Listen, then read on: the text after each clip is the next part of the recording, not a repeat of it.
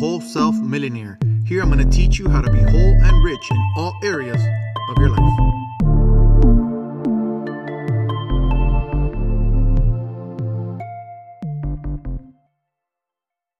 Welcome to another episode of Whole Self Millionaire. Thank you so much for being with me. Today we're going to talk about body language. I'll tell you a little story about something that happened one time to my wife and I at Kohl's. We went one day and we're walking through the store and I see these pair of sunglasses and I put them on and they're crooked. And I look at myself, you know, the little mirror that they have right there in the in the stand, you know, the rotating stand where the where the shades are, and they're crooked. So I put them back. I grab another pair and I put them on and they're crooked. And I grab a third pair and I put them on and, and I look at my wife and I'm like, babe, look at this. All these glasses are crooked. You know, and I would put I put them then on the stand and she goes, Well, maybe it's your face. And I was like, Man, thanks. So we've always had this running joke of when something happens, like, oh, maybe it's your face. You know, but I said that because today we're gonna be talking about body language and you know, how many people have, you know, RBF, you know, resting blessed face, like Stephen Furtick said. Who's watching our body language? You know that a lot of times we may say something, but your body language is saying the total opposite. So a lot of times people are not even listening to what you're saying, they're automatically responding to your body language while you're saying it. You can say exact same thing as someone else, but if your body language is so like I'm so not doing what I'm saying, or I'm not, or forget this person, I'm not gonna do this. I'm just telling them this. People can read right through that, you know, and especially our children. Our children are watching everything we say and everything we do, and the language that our body is speaking when we're speaking to other people. They know us. They watch us all day long. So when you're talking to someone and you're about to lie, your kids know sometimes even before you do. If you're gonna get upset, your kids know before you do because they can read your body language. They've been doing it since the day they were born. They've been reading that body language. So we have to be very careful what we say and what expressions we give. What body language do we mope around? Are we upset? Are we huffing and puffing? What are we doing around our kids? Because they're watching. Not just around our kids, around everyone, but especially our kids. What is our body language saying about us?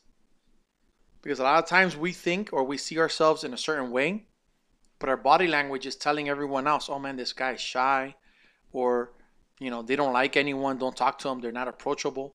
How many people have told you, you know, oh, I, I, was going to tell you something, but I was kind of scared. You know, you have to pick up on those cues of people. Why are they telling you they were scared to talk to you? There should be no reason why anyone's scared to talk to you. There's something in your body language that's being given off to someone that they feel fear instead of love about talking to you. And vice versa. Maybe it's someone that says, you know what, I came up to you because you just seem like such a nice guy or such a nice girl, such a nice person. You know, I just had to say hi to you, you know? And that's reaffirmation there. You're getting affirmed that, you know what? I'm living and I'm showing, and my body language is expressing what's in my heart that joy. A lot of the times, body language also expresses what's in your heart when it's negative. And we have to take that mindset captive and say, okay, Lord, I'm going to give this onto you. There's something that my body, even though I may not be thinking about it at the moment, that people are picking up on something inside me a sadness, an anger. I'm upset about something. So when you get that feedback, people are constantly giving us feedback. We don't pick it up as feedback, but they are. They're letting us know that our body is telling them something. Our actions, our movements, all kind of movements. If you look at dance like ballet or anything like that, all those kind of expressions in dance show you different feelings, different things. So the same way our body naturally just picks up on those things and it's second nature to us. We don't even think about it. It's not like you're watching someone like, oh man, this is that. No, no, no. Your body, your brain is automatically thinking, okay, hold on, you should run from this person because they're mad. Or the next thing you say, they may take it wrong, so you get defensive. You ever gone someplace, start talking to someone, and all of a sudden you get defensive? That may be why, because the body language, not what they're telling you, but the way they're positioned, the way their hands are, the way they're standing, the way they're expressing themselves physically, may just give you that, you know what? I can either stay here, fight, or I can flight. I can get out of here. So you feel uncomfortable. Your body starts getting uncomfortable trying to get you out of the situation, even though the conversation may be going well. And that's what happens a lot of times.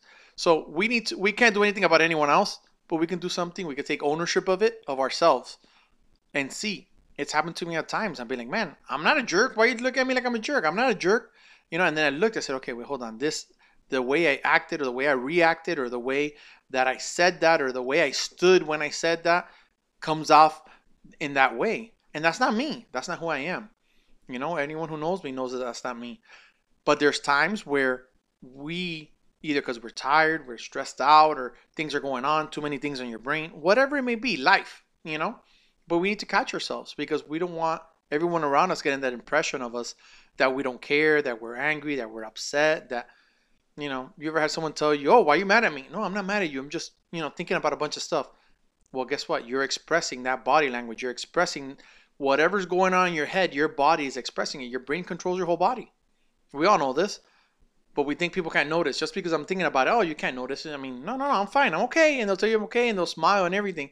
But deep down inside, there's things going on. And this is why no matter how well you see someone, no matter how good they you think they are, if the Lord puts them on your heart, pray for them. Because people are going to different things. Even they may look like the best dressed person, the sharpest person, the happiest person, the person posting a billion times on Instagram that they're so blessed, that they're so awesome, that everything's great. Inside, they may be dying. They may be stressed out. They may be frustrated. They may be mad at their spouse, whatever it may be. Okay? But interpret people's body language, control your body language, try to get your body language in alignment with the Holy Spirit, in alignment with your brain, with your mouth. That all three things, your brain, your mouth, and your body, are all in alignment. And they're all in alignment with the way Jesus want people to be treated. You want to show love, you want to show empathy, you want to show people you care. Okay, but let's listen to the feedback of other people because they're not crazy, you're not crazy. Things are said to you sometimes for a reason even though you may not notice, even though you may not do it on purpose, but your body is speaking if you want it to or not. All right, so let's take control of that body little by little, step by step. It's remember, it's not from one day to another. You're not gonna be perfect. Hey, I got this. You know, no, this is a work in action. This is little by little, step by step. Don't get frustrated. You're not gonna change something you've been doing for 20, 30, 40, God knows how many years in one day after one podcast.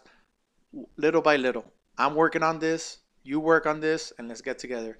Be blessed.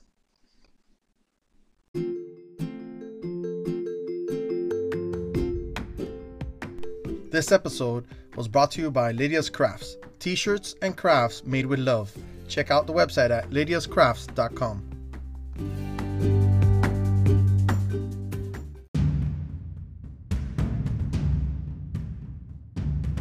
Thank you so much for listening to this episode. Please subscribe or follow wherever you listen to your podcast. And if you know someone that this can help out and can encourage, can inspire, please share it with them. Thank you.